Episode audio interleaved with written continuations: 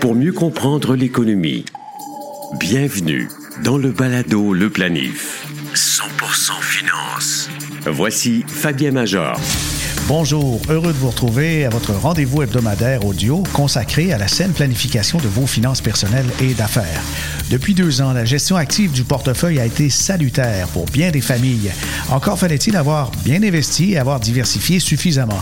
Pour bien planifier votre répartition d'actifs de vos REER et CELI cette année, on a pensé vous présenter un résumé des anticipations d'experts, soit un consensus simplifié des avis de centaines d'économistes, d'analystes et de gestionnaires professionnels à l'échelle mondiale. Pour notre volet invité, nous recevons à nouveau le stratège en chef de l'équipe de gestion multi-actifs de BMO, Gestion mondiale, Fred Demers. Fred nous résumera ce qu'il voit dans sa boule de cristal sur les marchés en 2022 la capacité de racheter des actions à escompte à mesure qu'on fait face à des mouvements de volatilité cette année. Je pense que ça va être un des thèmes davantage que de trouver des secteurs qui vont, qui vont surperformer.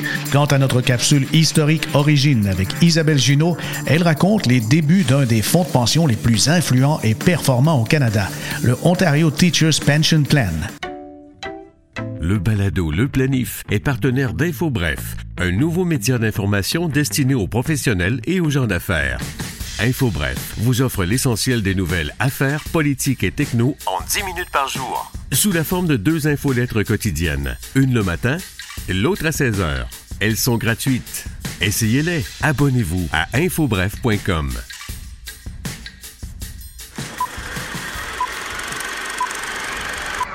Jusqu'en 1990, le régime de retraite des enseignants ontariens est administré par le gouvernement provincial, dont les investissements se composent essentiellement d'obligations d'État. Avec la création du régime de retraite des enseignantes et des enseignants de l'Ontario, Ontario Teachers Pension Plan Board, le gouvernement de l'Ontario et la Fédération des enseignantes et des enseignants de l'Ontario se dotent d'un outil d'investissement beaucoup plus diversifié. Ontario Teachers est aujourd'hui l'un des plus grands investisseurs institutionnels au monde, gérant un actif net de plus de 221 milliards de dollars. L'organisation est notamment actionnaire d'aéroports internationaux en Europe, des loteries nationales d'Angleterre et d'Irlande et de la chaîne de télévision sportive officielle des Yankees de New York, le Yes Network. Sa division Cadillac Fairview possède entre autres les centres commerciaux Carrefour Laval, Fairview Pointe-Claire, Galerie d'Anjou et Promenade Saint-Bruno au Québec, en plus d'une quinzaine d'autres au pays. Pendant près de 20 ans, Ontario Teachers est actionnaire clé de Maple Leaf Sports and Entertainment, groupe réunissant les équipes sportives Maple Leaf, Raptors, Argonauts et FC. Détenant 49% des actions en 1994 pour 44 millions, l'organisation augmente sa participation jusqu'à 79,53% en 2012 avant de tout vendre à Bell et Rogers pour 1,32 milliard de dollars. Gérant l'épargne de 331 000 enseignants actifs et retraités, Ontario Teachers est le plus important régime de retraite s'adressant à une seule profession au pays. Depuis sa création, son rendement annualisé s'établit à 9,7% Le Palado Le Planif. Actualité financière. Voici Fabien Major. Voici notre analyse prospective pour l'année 2022 qui débute. À quoi peut-on s'attendre? Qu'est-ce qui va influencer le plus la valeur des portefeuilles, que ce soit vos portefeuilles REER, CELI ou même les, fonds de pension?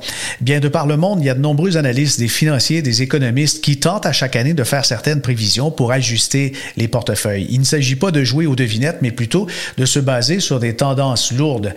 Et il y a Bloomberg qui a fait l'exercice aussi Visual Capitalist qui a ramassé des centaines et des centaines d'analyses et projections pour l'année 2022 pour en faire un certain consensus. Les analystes sont en fait euh, des gens qui travaillent pour des firmes comme le Crédit Suisse, la Wells Fargo ou même le Fonds monétaire international, des entreprises aussi gigantesques. Je pense à la financière BlackRock, qui est la plus grande au monde, Schwab, ING, Goldman Sachs ou encore Vanguard, pour ne nommer que ceux-là.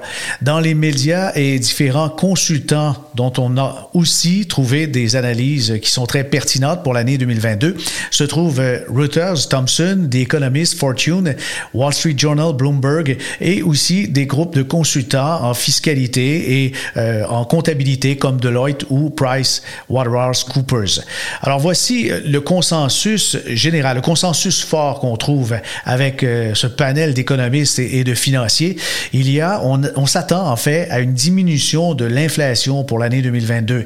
Si vous étiez de ceux qui croyaient que l'inflation remarquée en 2021, qui était parfois même assez inquiétant, merci, euh, pourrait être durable, eh bien rassurez-vous, puisqu'il y aura diminution de l'inflation pour plus d'une raison, mais la principale, c'est en raison du deuxième consensus fort, c'est-à-dire l'augmentation des taux directeurs par les banques centrales.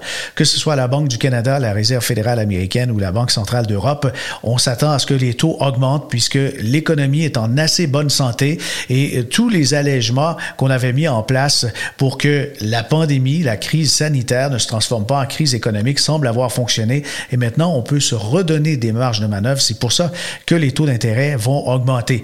Non pas de 2-3% mais quand même, on va y aller de manière chirurgicale avec des hausses de 0,25 à la fois et regarder comment le marché digère tout ça et ensuite une autre hausse, peut-être 2-3 dans l'année, ce sera à surveiller.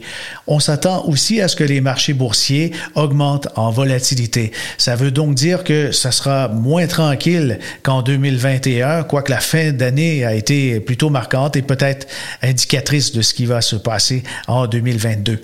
Les actions européennes et japonaises sont peut-être en territoire de sous-évaluation, ce qui attire de l'intérêt pour les chasseurs d'aubaine. Donc, c'est possible qu'il y ait augmentation de l'exposition dans certains portefeuilles en actions européennes ou encore en actions japonaises où on observe d'autres tendances dans les, prédictions, dans les projections de certains analystes, c'est que les facteurs ESG sont là pour demeurer. Tout ce qui touche environnement, social, responsabilité et saine gouvernance dans le choix et l'établissement de portefeuilles, que ce soit de fonds communs, de fonds négociés en bourse ou encore de caisses de retraite, eh bien, ça va se poursuivre. La tendance était déjà très lourde dans les dernières années et elle va s'accentuer en 2022. La lancée se continue dans ce genre de, de produits ou de préoccupations d'investisseurs.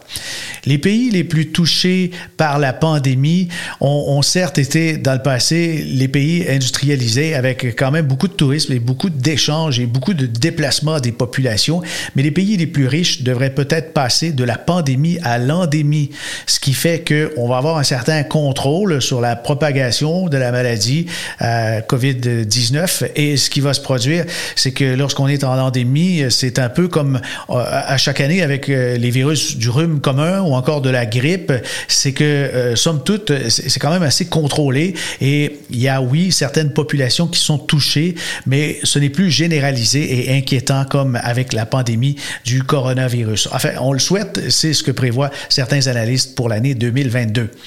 Dans les autres tendances, les cryptos, la réglementation s'organise alentour des actifs numériques, le traitement fiscal et également de quelle manière on va euh, traiter, par exemple, euh, l'anonymat de ceux qui euh, en tirent parti. Parce que, bien sûr, les pays s'aperçoivent qu'il y a un manque à gagner criant en matière de taxes et en matière d'impôts avec le nombreux utilisateurs qui s'ajoutent à chaque année, à chaque mois même, des, des, cryptos, que ce soit le Bitcoin et les nombreux autres.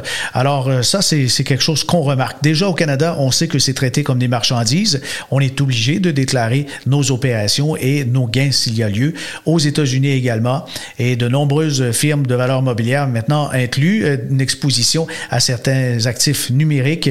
Et là aussi, ça devient des valeurs mobilières et il faut euh, déclarer les opérations. On va parler encore en 2022 des fameux NFT ou des jetons non fongibles. Qu'est-ce que ça signifie? C'est basé sur la chaîne de blocs, mais ça permet de pouvoir revendre des actifs numériques comme étant uniques. La pièce originale, la pièce maîtresse. Si un artiste compose une chanson, un bout de film, des, photos ou encore à, à, certaines œuvres artistiques qui sont numériques, il peut y accoler un numéro de série qui est propre à son œuvre et à ce moment-là, son œuvre est considérée comme une originale et euh, cette œuvre peut se revendre beaucoup plus cher que si c'était gratuit et que tout le monde se le repasse.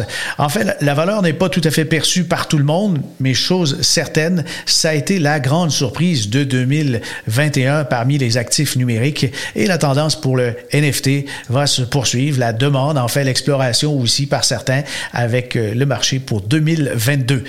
Et en terminant, dans les grandes tendances, ce qu'on observe, la récupération dans la chaîne d'approvisionnement se fait remarquer. Ça prend du mieux lentement, mais sûrement. On refait les stocks dans les nombreuses usines et dans les entrepôts.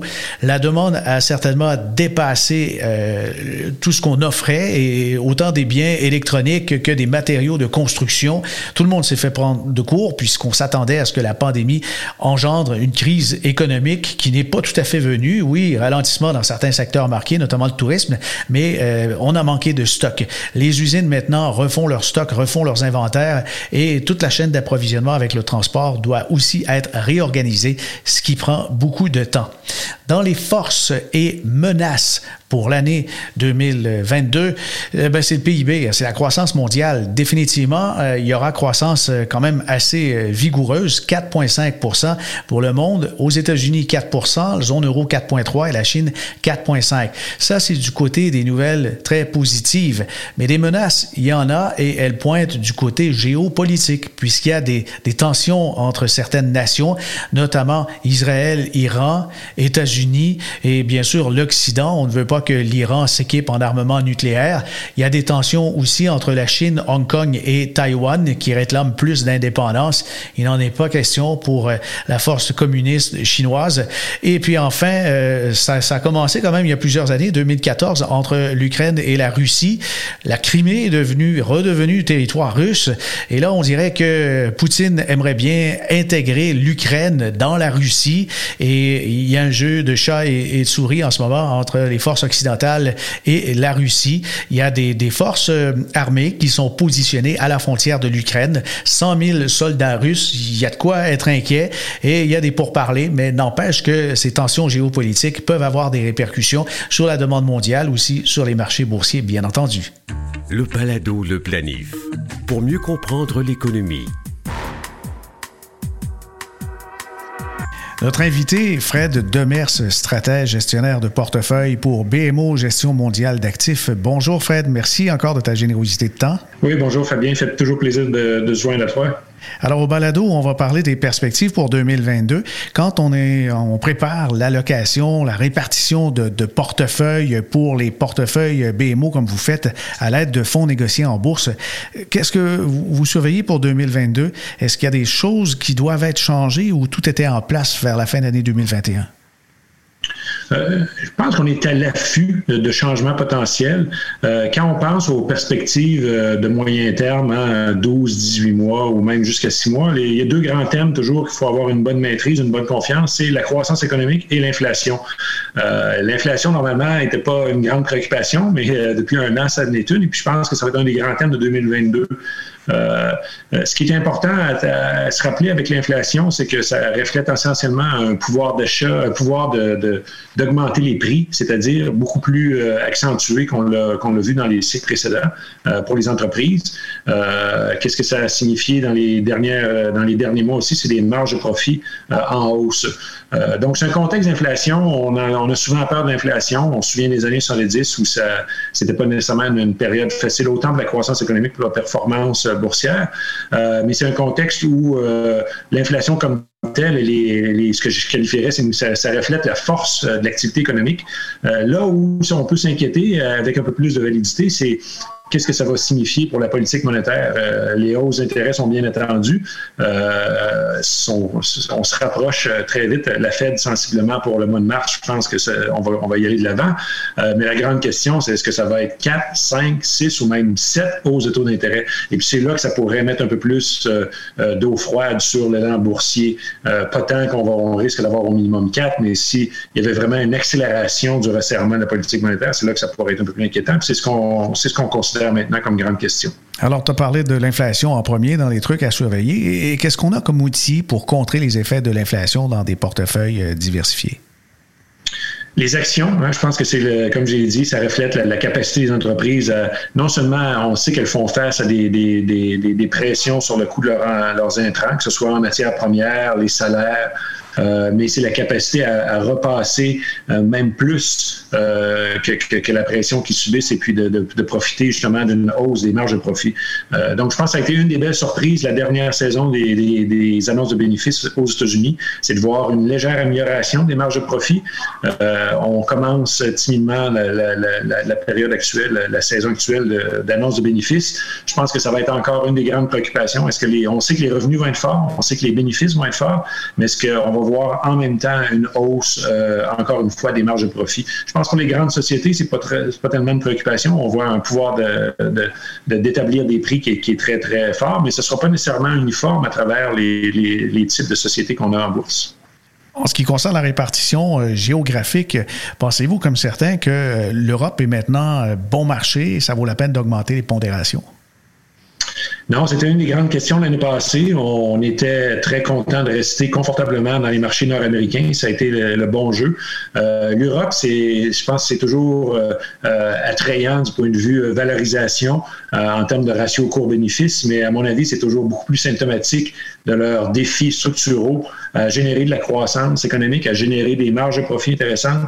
et puis aussi, je pense que le grand défi pour l'Europe, c'est, de connaître une période de surperformance quand la Chine ne participe pas. On connaît les défis de la Chine qui a déçu. Hein. C'est un marché boursier qui est en baisse euh, au-delà de 20% l'année dernière, qui a, tiré à la baisse les pays émergents dans son ensemble.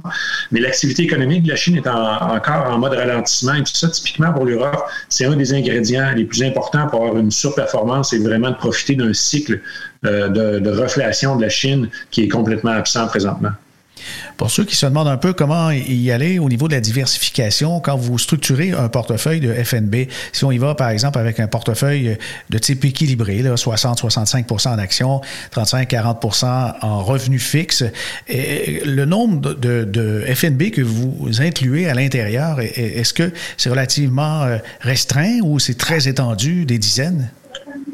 Ça varie. Le, noyau est assez restreint. Hein. C'est des, des, des, titres canadiens, des titres américains, des titres euh, européens, un peu d'Asie, un peu de marché émergent. Euh, mais ensuite de ça, on a des positionnements tactiques euh, où là, on, augmente vraiment. Dans les derniers mois, on a fait des jeux sur le secteur énergétique américain, euh, le secteur financier américain, et puis même aussi euh, quand on voyait l'entreprise du marché de l'aviation, du, voyage international, on a même pris une position dans euh, les grands transporteurs internationaux. donc, ça nous permet justement, il y a pas, on n'a pas de cible, mais c'est à mesure qu'on voit des opportunités. le marché des FNB, c'est ça qui est, intéressant, il permet d'exprimer des vues très, très des segments très, très étroits du marché, avec vraiment très, très faible coût. Oui, euh, alors justement, quand vous voulez une exposition supplémentaire, par exemple, euh, tu as parlé de l'énergie, vous, vous, y allez avec un, ETF, un, FNB concentré dans l'énergie euh, nord-américaine ou américaine tout simplement? C'est un choix. On a choisi les États-Unis. On pensait que, un, le dollar américain protège toujours un, peu d'assurance. Hein. si on avait des, déceptions par rapport aux perspectives économiques, on sait que le dollar américain va être une bonne valeur refuge. quand on fait un, euh, un thème très cyclique comme celui d'énergie, ne euh, faut pas se tromper. C'est, euh, quand, quand, on a raison, c'est, souvent un grand, un grand gain, mais quand on a tort, c'est souvent une grande perte. donc, ça nous permettait un peu d'être un peu, de se sentir un peu moins exposé par rapport à être déçu en ayant la, la position aux États-Unis versus prendre celle au Canada. Euh, les deux secteurs se, performent de façon très comparable, euh, mais c'était plus un aspect de diversification additionnelle qui nous venait par rapport à la devise américaine. Et parlant justement de l'énergie, euh, on sait que c'est un des secteurs gagnants pour l'année dernière. Si on fait abstraction encore des cryptos, puisqu'elles reviennent, on dirait, de manière régulière récemment. Mais alors, l'énergie, avez-vous empoché les profits ou vous croyez que l'exposition doit demeurer quand même un peu surpondérée pour 2022? On continue de voir euh, des hausses potentielles sur les prix du pétrole. Euh, on pense que la cible de 100 dollars pour euh, le pétrole nord-américain est, très probable. On, on s'approche, on approche les 85 dollars. Euh, une des grandes distinctions par rapport au contrat actuel, c'est vraiment la, discipline des grandes sociétés pétrolières à, ne pas courir après le, boom euh, du, prix du pétrole comme ils l'ont fait auparavant en augmentant la production. Ils ont, vraiment mis les, brides sur la production, ce qui, crée un déséquilibre entre l'offre et la demande. Et puis on pense que ça va perdurer. Et puis c'est même pas aussi un, type de déséquilibre que l'OPEP serait intéressé à résorber, euh, comme ils l'ont déjà fait. Donc on pense que tester le 100 ça devrait être possible au cours de la première moitié de l'année. donc ça, reste une place intéressante. Puis dans un contexte avec des craintes d'inflation, c'est quand même un des secteurs les plus exposés à l'inflation de façon euh, traditionnelle aussi. Et parlant d'offres et demandes, la chaîne d'approvisionnement prend du mieux, mais on, dirait que le rétablissement est, très, très lent à se faire. Est-ce que vous voyez des, entreprises qui en souffrent plus que d'autres, même après euh, près de deux ans de pandémie? Oui, je dirais que typiquement, c'est les, entreprises qui sont un peu plus alignées vers la vieille économie, euh, même à, travers le, secteur de production automobile. On regarde Tesla. Tesla souffert un petit peu des, pénuries, mais beaucoup moins que Toyota, par exemple. Euh, donc, les plus vieux joueurs ont un peu plus de difficultés à adapter leur production, à remplacer, à, limiter le, nombre d'intrants euh, auxquels ils faisaient face. Donc, c'est intéressant comment dans des secteurs traditionnels, ceux qui sont un peu plus euh, près de la nouvelle économie, un peu plus euh, capables de s'adapter rapidement euh, aux, difficultés de l'environnement, ont mieux fait, ont eu moins d'impact négatif. c'est vrai aussi à travers les secteurs d'électronique. Euh, donc, c'est une, distinction importante. Les entreprises dans les services, évidemment, c'est pas quelque chose qui, qui, a joué un rôle. Euh, ça se transpose aussi du point de vue macroéconomique. Les économies qui sont plus alignées vers la vieille économie, comme l'Allemagne, la France, qui ont un secteur manufacturier plus important, on a vu aussi qu'ils ont, qui ont souffert un peu plus. Le, rebond euh, économique de 2021 a été ralenti énormément, étant donné ces, ces facteurs de, de, de pénurie de, de pièces. En début de pandémie, on, parlait de plus en plus de pays qui devraient augmenter la production locale ou encore réouvrir des usines pour être moins dépendants de l'importation. Est-ce un, thème qui est toujours un peu tendance ou euh, c'est quelque chose qui a été écarté? C'est une tendance certainement pour les politiciens. Hein. c'est toujours à la, bien, bien vu de, de promouvoir la, production locale, euh, mais d'un point de vue pratico-pratique, c'est, des changements euh, qui, qui, qui, prennent plusieurs années, qui nécessitent des investissements importants. Euh, et puis, ce qu'on voit présentement, c'est le commerce international qui est en pleine explosion. Ça a été un peu plus difficile dans les années Trump, hein, avec les tarifs, il essayait de ralentir un peu. Mais présentement, on a une période de demande exceptionnelle. Euh, les consommateurs américains dépensent follement. Euh, à des niveaux sans précédent. Euh, donc, les entreprises doivent faire tout ce qu'elles peuvent pour amener les biens euh, sur, les, sur les tablettes pour, pour que les gens puissent les acheter. Puis je pense qu'on se pose pas beaucoup de questions. À moyen terme, on sait que les préoccupations géopolitiques vont rester, qu'il va y avoir un effort de diversification, mais je pense que c'est quelque chose qui va plus être mesuré sur 5 à 10 ans que, que de le mesurer sur 1 à 2 ans comme on pensait le faire. Oui, aussi euh, faire la production locale dans certains pays où il y a déjà beaucoup d'inflation, de dire, écoutez, on va produire local, mais on va vendre beaucoup plus cher. Je pense que le consommateur, il, est encore roi et maître. Oui, puis aussi les, restrictions sur la main-d'œuvre. Hein, euh, euh, chaque pays n'est pas capable nécessairement d'offrir des main-d'œuvre à coût comparable. Euh, donc, pour les entreprises qui, euh, ont un besoin de main-d'œuvre plus important, c'est clair que revenir en Amérique du Nord, c'est moins intéressant. Pour celles qui peuvent se permettre d'automatiser la production, là, ça va être plus facile de dire ben, on peut s'installer un peu n'importe où. ça va être plus une question fiscale, probablement, qui va déterminer le choix de production éventuellement. mais pour beaucoup de secteurs traditionnels, manufacturiers, la main-d'œuvre reste un intrant important. Et puis, je pense pas que nos, coûts élevés de main-d'œuvre sont très attrayants. On a parlé d'inflation, on a parlé de l'inflation comme étant quelque chose à, surveiller en 2022, mais vos positions avaient déjà été prises puisque vous anticipez plusieurs mois d'avance, des fois, dans quelques cas, quelques années, les positions sont prises. Mais pour 2022, qu'est-ce qui peut être inquiétant un peu qui fait que vous surveillez ça un peu plus étroitement? Comme j'ai dit, la, le potentiel d'une accélération de la cadence du rehaussement des, taux d'intérêt. Euh, c'est, une préoccupation. Encore une fois, rehausser les taux d'intérêt quand on part de 0% les amener à 2% c'est, c'est pas le problème. Euh, il y a une question de vitesse aussi qui va être importante, mais aussi à mesure qu'on va approcher d'une normalisation des taux vers 2% la question, ça va être est-ce qu'on y va jusqu'à 3% Est-ce que l'inflation va être un problème? On sait que les, pressions salariales en 2022 vont être importantes, potentiellement jusqu'en 2023. Euh, donc, la volonté de resserrer les taux un peu plus haut que là où ils étaient allés le dernier cycle Je pense que c'est ça qui va être important. Est-ce que ça va être fait d'une façon à, juste ralentir la vitesse ou carrément mettre les freins? Pour l'instant, notre scénario, c'est on essaie de ralentir, euh, mais il ne faudrait pas être surpris qu'on commence à penser à appuyer sur les freins. Et puis c'est là que ça devient un peu plus inquiétant pour les actions. On n'est pas rendu là, mais quand même, on regarde, euh, si on regarde juste il y a trois mois, comment on pensait par rapport les attentes qu'on avait par rapport à ce que la Réserve fédérale américaine pouvait faire, versus aujourd'hui, en trois mois, on a fait un chemin énorme. Donc, il euh, faut, faut garder un esprit ouvert, il faut être très attentif euh, dans nos perspectives euh, de ce que la Fed va faire, je pense. En gestion de portefeuille, surtout la, gestion de type institutionnel, on, gère ce qu'on peut, mais euh, parfois, il y a, des, éléments qui sont à l'extérieur de notre carré de sable qui peuvent influencer beaucoup. Je pense par exemple aux géopolitiques. Les tensions augmentent du côté de la Chine avec Taïwan, avec Hong Kong, et puis la Russie, Ukraine. Regardez-vous ça du coin de l'œil ou pas du tout? Oui, toujours. Euh, mais je pense que c'est difficile de, faire des changements de portefeuille sur, sur nos craintes euh, géopolitiques. Euh, les tensions politiques sont toujours bien vues. Hein? C'est un peu un combat de coq entre, entre des leaders. et puis, pour, pour, il y a des élections. Il y a des élections mi-terme aux États-Unis. Donc, la, la rhétorique un peu plus sévère envers la Russie, sévère envers l'Iran, sévère en, envers la Chine ou la Corée du Nord va être bien vue dans les prochains mois, surtout avec les, les, républicains qui se pointent bien dans les sondages, euh, Biden n'a pas intérêt du tout à, lever le pied sur une politique étrangère qui est un peu plus agressive. Euh, est-ce qu'il va y avoir des actions directes? Je pense pas, mais je pense que les, la, politique étrangère est souvent plus euh, tenue en, mots qu'en actions concrètes, au-delà des, de la période de, Trump où il y avait des tarifs, où là, c'était un peu plus embêtant.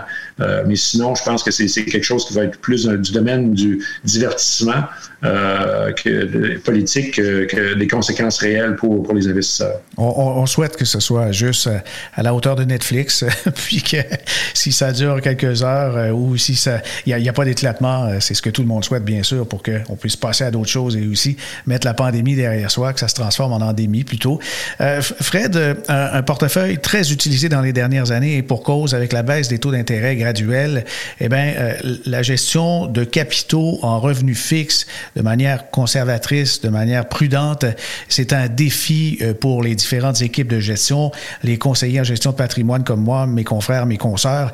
on a opté plutôt que d'utiliser la sélection à la pièce d'obligation des portefeuilles. Un de ceux qui est très populaire, c'est, un de ceux que vous administrez, le, le, BMO, portefeuille de FNB revenu.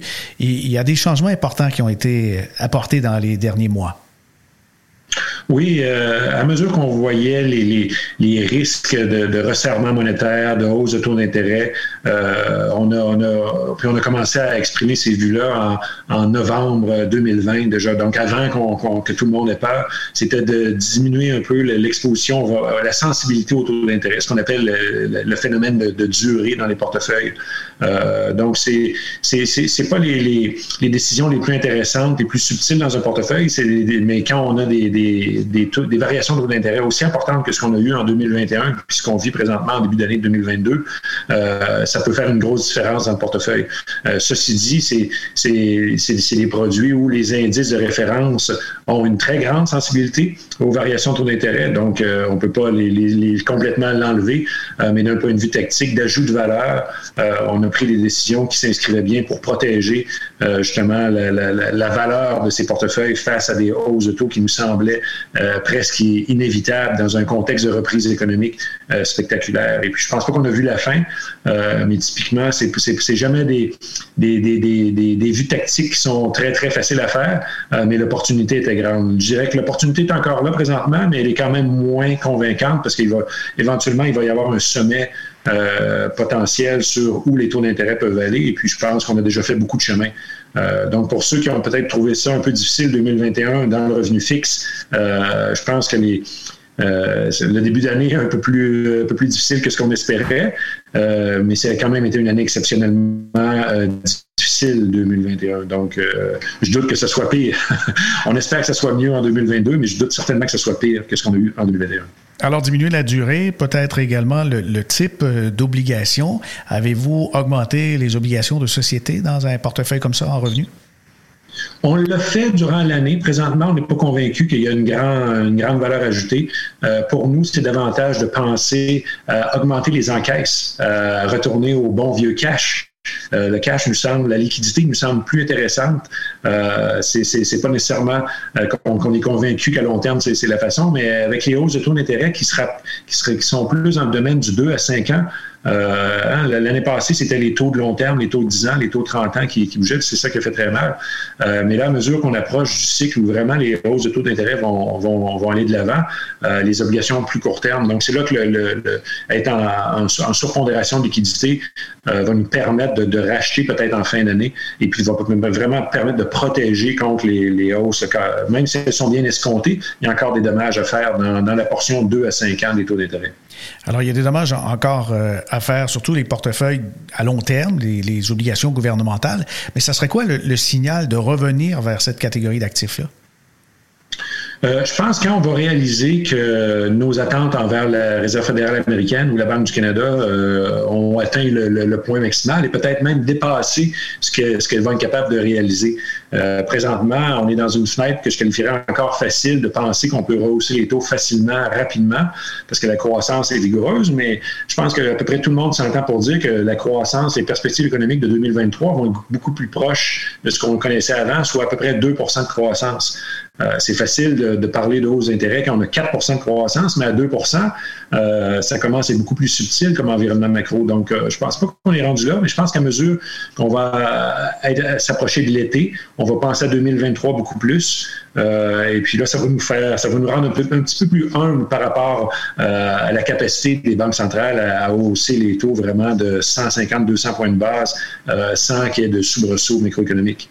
Parmi les outils que vous pouvez utiliser pour euh, euh, diminuer des fois la corrélation avec le marché des actions ou tel type d'actifs, ben on entend parler de plus en plus de placements privés et aussi euh, des actifs réels, que ce soit les infrastructures ou encore l'immobilier commercial avec les REIT, etc. Est-ce que de ce côté-là, vous avez de l'exposition ou vous comptez en prendre une certaine place?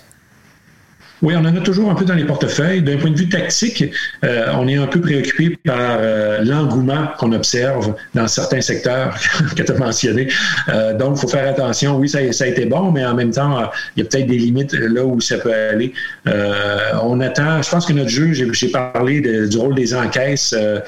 C'est rare qu'on qu surpondère les encaisses dans nos portefeuilles, mais on pense que 2022, c'est peut-être une des, des années où vraiment le rôle des encaisses va être un peu plus intéressant.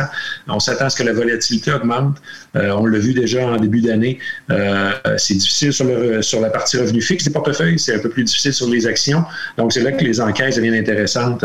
Euh, donc, je dirais que les plus grandes opportunités vont être un peu un des thèmes davantage que de trouver les secteurs qui vont, qui vont surperformer, euh, parce que ça, c'est, ça reste toujours difficile. Mais euh, vraiment, si on pense que la volatilité est là pour s'inscrire un peu plus, qu'on a certainement plus facilement euh, plus élevé que ce qu'on a eu en 2021, où on a eu très peu, le rôle des encaisses va devenir un élément tactique intéressant. Ah oui, ben, ça termine cette édition du Balado Le Planif. Vous savez, on a maintenant des segments en vidéo. Vous pouvez les regarder sur l'application Vimeo sur votre tablette votre ordinateur ou votre téléphone intelligent. Rendez-vous simplement pour télécharger l'application sur vimeo.com oblique Fabien Major. Vos suggestions d'invités et de thèmes de podcast sont toujours les bienvenues et pour nous écrire, rendez-vous simplement sur le site baladoleplanif.com. Ici Fabien Major. À bientôt.